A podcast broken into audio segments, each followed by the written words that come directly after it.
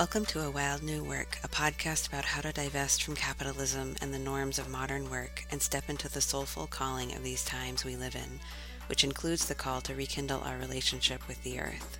I'm Megan Leatherman, a mother to two small kids, writer, amateur ecologist, and vocational guide. I live in the Pacific Northwest, and I'm your host today. Hi, friend, and welcome. I'm so glad that you're here. So honored that we're sharing this space together today. Happy Samhain. Happy Halloween. Happy All Souls Day if you celebrate. Happy Dia de los Muertos if you celebrate. I hope that you are finding in this window of time, this point in the season, um, I hope you're finding some authentic ways to connect with this time, whatever that means to you, whether it's simple or ornate. You know, in Northern Europe and the British Isles, this time, Samhain would have been celebrated on the full moon after the new moon after the equinox. so that would have been October 28th this year. There was a full moon and a lunar eclipse in Taurus. And you know, that would have marked the beginning of the winter season. In Northern Europe, there were two sort of major seasons, winter and summer.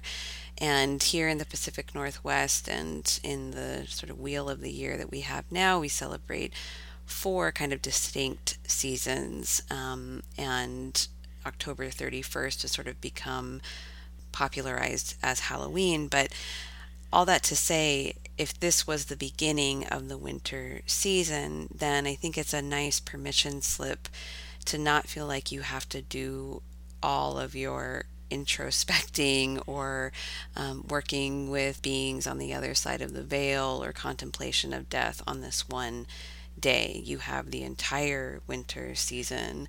The days are getting darker and darker. The weather is bringing us in a more internal place. And so I, I encourage you to just go with what feels right at this time, whether that's, you know, celebrating on Halloween or, you know, later um, and all throughout the winter. These festivals would have been occurring throughout the winter months, not just on Halloween or Christmas or any of the major holidays that we honor in dominant culture these days. I know that many of you have been impacted by and are processing the tragedies occurring in Gaza and Israel and the West Bank right now.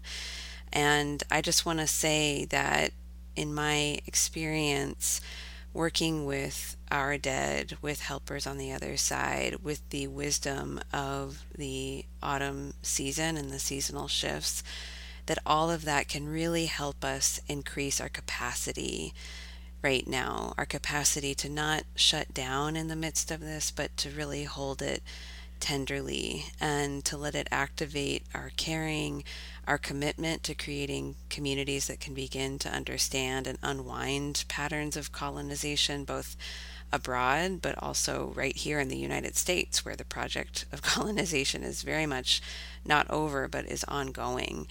And so I think this time is sort of highlighting that part of our work right now is to see what that conflict, what colonization does, and, and what it sort of means for us right now, what it's asking of us to have the courage to sort of live into those questions, to live into the responsibilities that it brings up.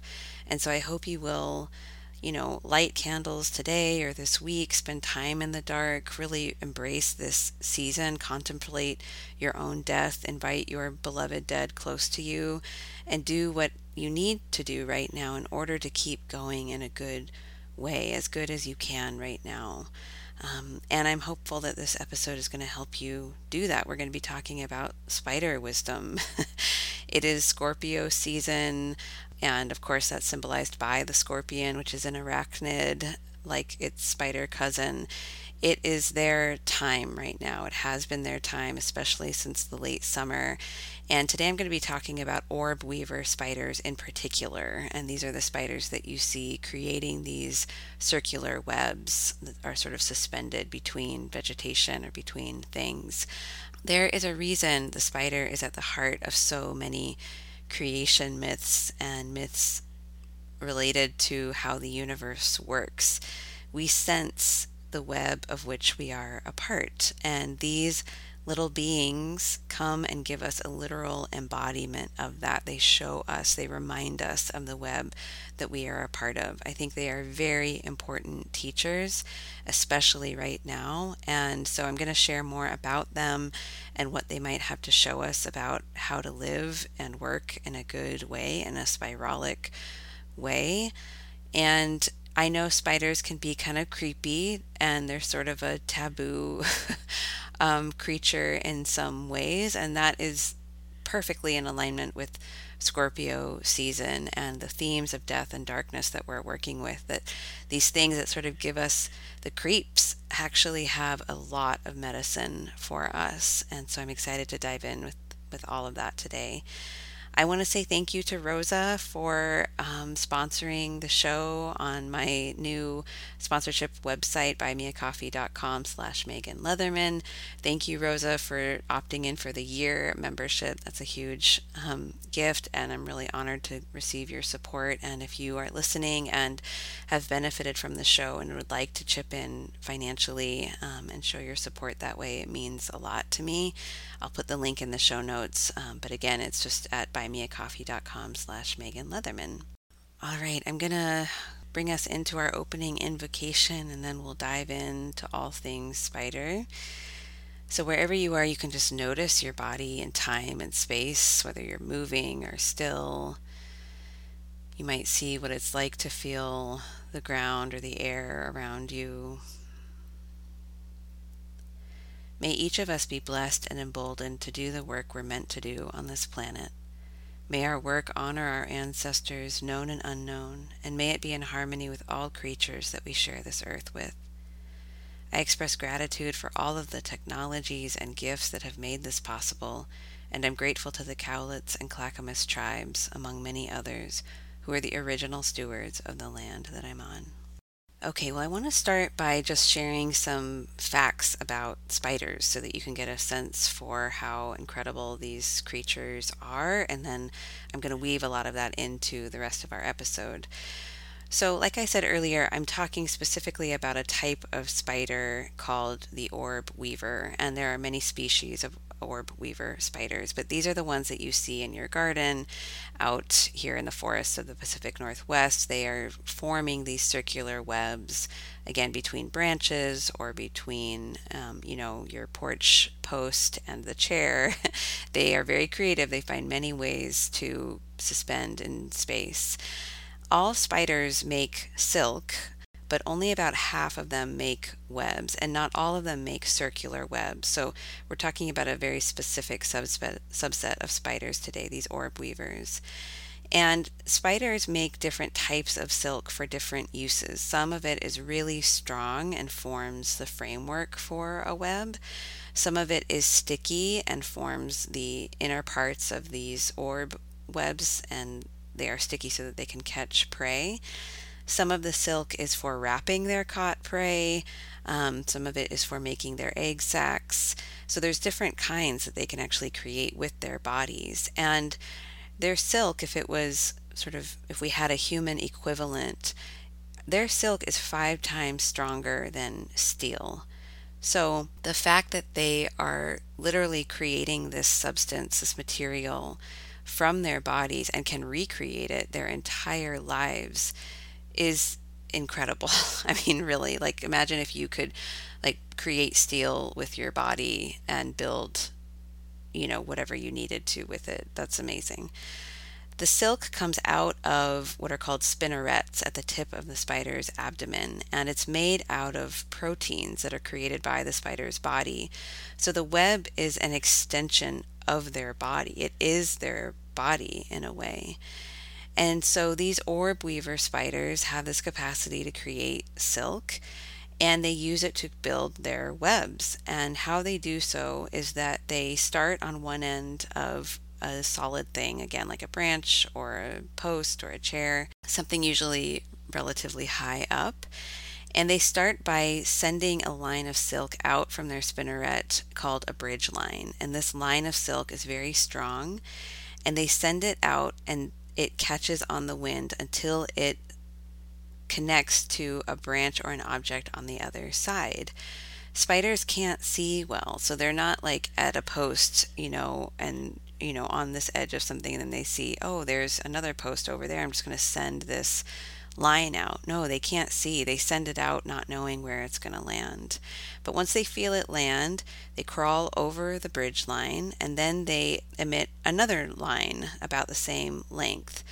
And then they crawl halfway across their bridge line with that other line there and they use their weight to bow it down halfway so that there's a triangle that gets formed. So the bridge line is on top and then the second line they've created is sort of put in half by the weight of their body. And from that point that's pointing down, they send another anchoring line down so that it, you create a big Y shape with the bridge line at the top of the Y. So it's like an upside down triangle with a line connecting the point of that to something solid on the on the ground beneath them. And from there, the spider creates radial threads like the spoke of a wheel, connecting it to the surrounding vegetation and really solidifying it in space. And then from there is when it starts to create what's called the capture spiral, the inner circles where it will catch its prey.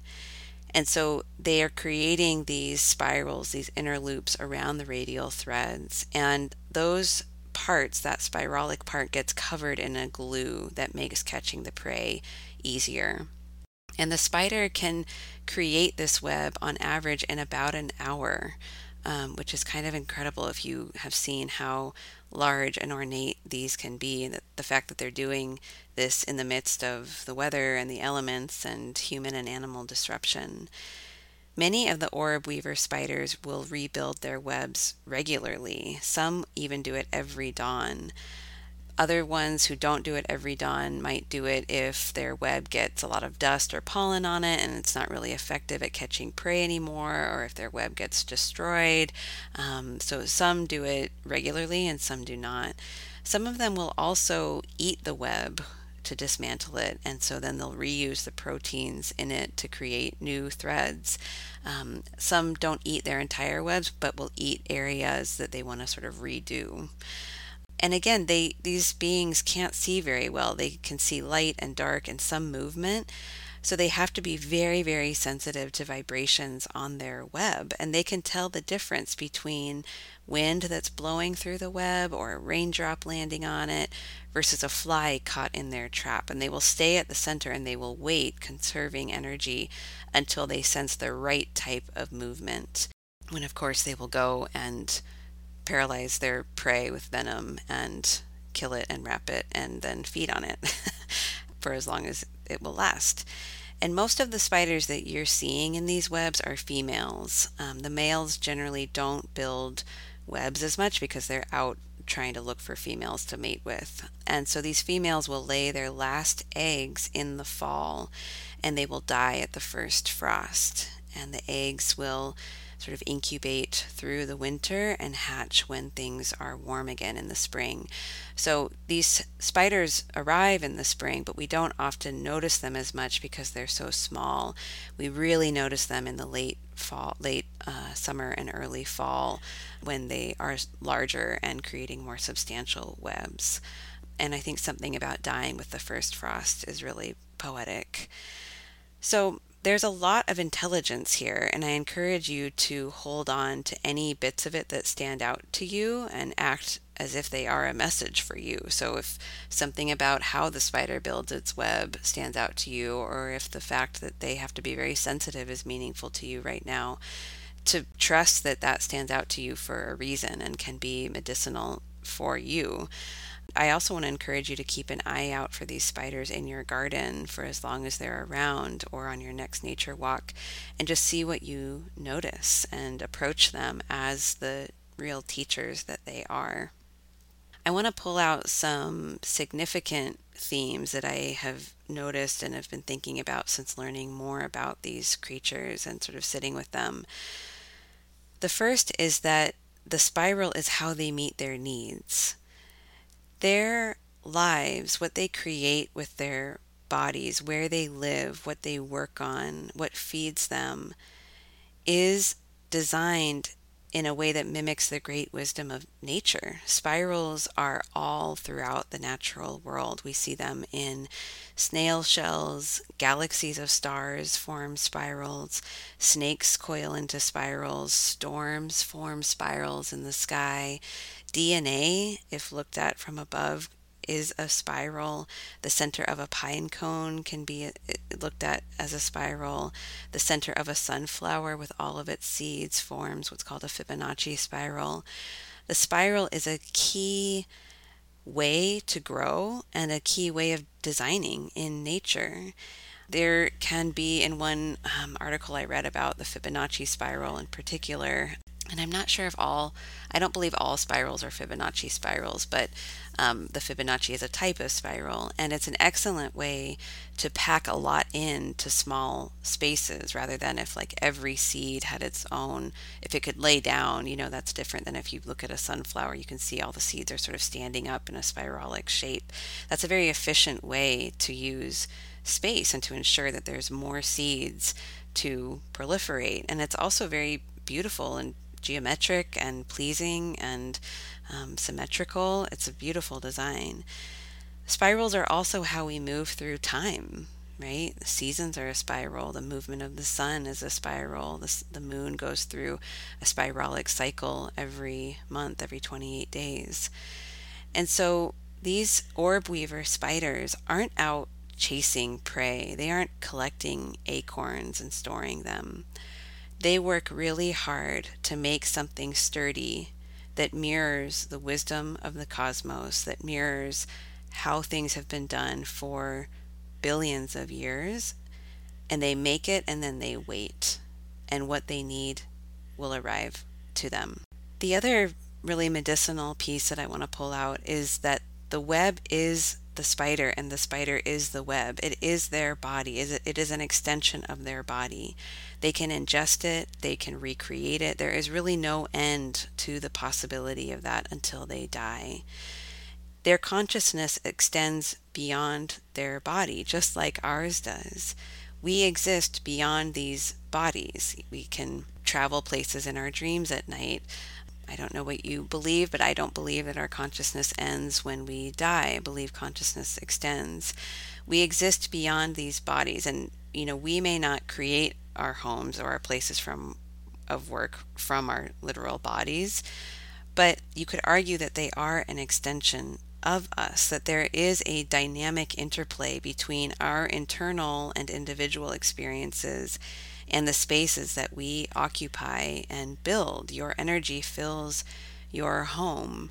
You have a consciousness and energy that you take into the workplace with you or into a gathering space or into, you know, the doctor's office or wherever you go and inhabit.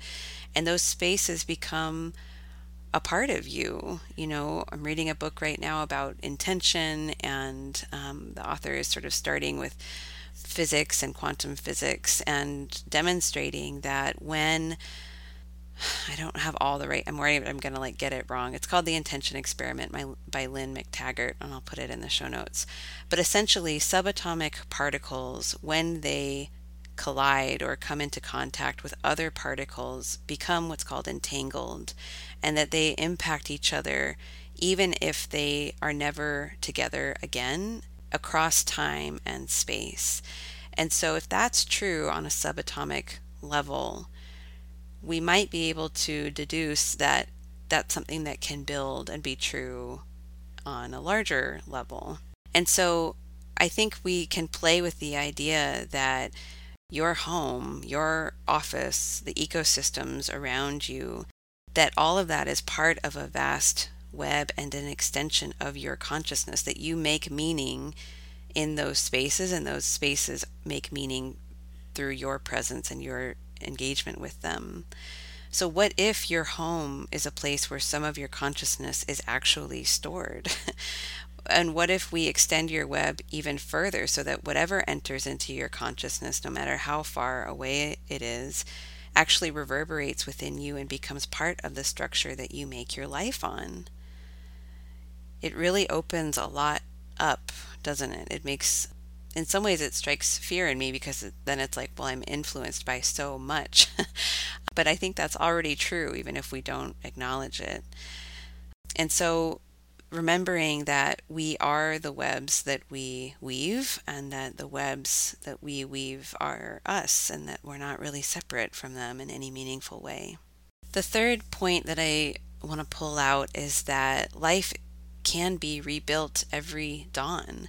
Again, some species of orb weavers dismantle or move off their web and build a new one every dawn. And so each night as we sleep, the strength of our webs is tested. The holes might appear in your dreams, your body repairs the tiny tears that you sustained in waking time. You leave your body and travel in the dream world. You may lie awake and ponder what feels untenable or scary really important work is happening in the night. Many of these spiders are nocturnal, and so they're most active at night. And us, we're active in a different way, and in a way that is absolutely necessary to live in a good way and to have meaningful awake time. And so every night, something gets cleared, worked on, reintegrated, the holes get repaired, and then with each dawn, you can rebuild your web anew and most of the time it looks the same as the old one. you know, our lives don't change so dramatically usually from one day to the next, but you can put down new anchor lines. You can travel to different places. You can build your web on a sturdier area. You can eat and digest the center of the web and give yourself a sturdier seat in the middle of everything.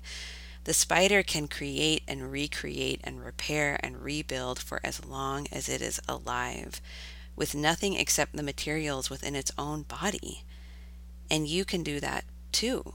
Every night, if you can respect the cycles of sleep and darkness that are necessary, you are rebuilding and re understanding how you want to structure your web. And every dawn, you have the potential to do that to either build a new one completely in a different area or to repair and digest and, you know, reassess the structure that you want to exist in. The fourth one is that there are many reasons to repair. Again, some spiders only create new webs if their current one isn't catching prey or if it's been destroyed by the wind or, you know, one of us blowing through a trail or through our yard and accidentally destroying their web. And capitalism creates many holes in our webs too, many fragilities. It's really difficult to sit at the center of your life, surrounded by a sturdy, web that you have created in the image of cosmic order and to stay there and trust that what you need will come. That is really hard to do inside of this economy and society. And so we are rebuilding constantly. We are approximating the balance and the spiralic rhythm of the natural world as best we can. There's no need to try to get it perfect. We're not purists. What we can do is we pay attention we use our sensitivity, we notice where there might be damage to our web, where we have become unanchored or unstable. And for many people, the jobs that we do or the projects we undertake or the way that we meet our material needs do create a significant burden on our webs or significant holes, or it can make it feel like there's not the stability that we need, that we have to be very active and we can't just relax in the center of our webs and feel the breeze on our stomach and on our backs. And so we do our best. We sense what like what the state of the web is, how far is my consciousness extending? Am I anchored to the things that are sturdy enough for me right now? Do I need to rebuild? And how we sense and we digest, we eat the parts of the web, we metabolize, we make sense of them, and we repair where we can. And we're doing that every day. And that's not a problem. It doesn't mean that anything is wrong. We may not be creatures that create a home and then live in it forever. no day is the same. And the final piece of medicine or wisdom that I want to very humbly pull out from what I think we can witness from the spider is that spinning and weaving a web is a feminine art. Female spiders are doing this, and that doesn't mean I'm not talking about like the female body for us humans or the male body. I'm talking about the feminine art that lives in each of us, no matter our gender. Spiders can't see well, so they sense. They have to sense, they have to use their other faculties. They cast a bridge line out and see what catches. This is an intuitive, experimentational act. It is diligent, it's slow, it's instinctual, and it's impermanent. The spider understands that the web, even though it's very strong, can be destroyed at any time. There's no guarantee that it will catch prey. And they know that they can rebuild it if they need to. And I think building a life that is so of you, that feels as if it actually comes out of your body, your abdomen, your womb, your heart center, that the life you build is so of the intelligence of your body that it can catch what you need and bring it to you is a way of being that many of us have forgotten, but that we still have the potential to embody. Again, capitalism is so about going out and getting what you need and hunting and capturing or tricking and manipulating. And the spider, I think, comes in and reminds us that there are other ways to meet your needs. You can build something that is strong and sturdy, that is of you, of your body, that is actually really beautiful to look at and witness, and that that can be a way of just very gently catching what you need in this life. I'm not saying that there's any one right way to live, but I want to, I do think there's some serious wisdom in this approach. So, what might it mean to live spiralically? I want to talk about this for a little bit longer. Creating a life that is a spiral, what does that mean? I think first it means most obviously that you honor the cycles of life, death, and rebirth. You honor the dying time, especially right now. Most of us are really good at honoring the lifetime and when things are born and celebrating that and, you know, being gentle with new life. We can sort of map onto that more easily we're not always well versed in what it means to honor the dying time seasonally and in our own lives. And I think, in terms of how we live and work right now, that means really committing to less, doing less right now, saying yes to fewer things, clearing more space in your day, in your home, in your car, in your mind, wherever it feels uh, generative. You might clear space in your body by fasting for a morning or a day. Clearing space, even though you're not sure what will come in its stead. Really not pushing anything right now, taking a wait and see approach. Considering that you might have actually done enough for the year. That maybe that was it. That was your growing season. Of course, we have to remake our lives every day and feed ourselves and bathe and, you know, sleep and do all the things that we have to do to live each day. But what if all the extra stuff could start? Like, what if that, what if you have done enough since the winter and spring and summer? And I know that we don't often have the power to actually really stop and just focus on feeding ourselves and drinking enough water and going to the bathroom and all of that. I know we often just have to do more in these jobs and in the way that we feed ourselves in this economy. But it's a really interesting thought experiment and it can change the chemistry of your body, of your nervous system, to imagine that actually you could be done right now. That what if that was enough? That was it. I think living spiralically also means that you grow slowly, that you grow thoughtfully, that you, you know, while it might be slow and thoughtful, it can be very rich. Like we, if we think about all of those sunflower seeds really packed into the center of this flower, it can be very full and delicious and prolific. Um, but that it doesn't have to be this sort of manic growth. The spiral reminds us that it can be at a different pace and a different rhythm. Living spiralically also means that you you use all of your senses, not just your mind or your eyesight. that you can really sense with your intuition and with your gut and your body and your heart to really understand the state of your life and your web and what you need, where there's holes, where it's really strong. Do you need more glue to attract and catch what's coming through? What you have, the anchors that are working, the anchors that are not. I think it also means that you understand that your environments are also you to some extent, and that you keep your web small enough right now to really tend to those places well, especially those close to you, like your home, your immediate places of community or work or your car. That you treat those areas, those places, those physical manifestations as extensions of you, and sort of you can imagine just sending them your good energy, your gratefulness, your faith that they can be sturdy and strong enough for you. You can send them, you know, help or assistance. You can nurture them well, tend to them.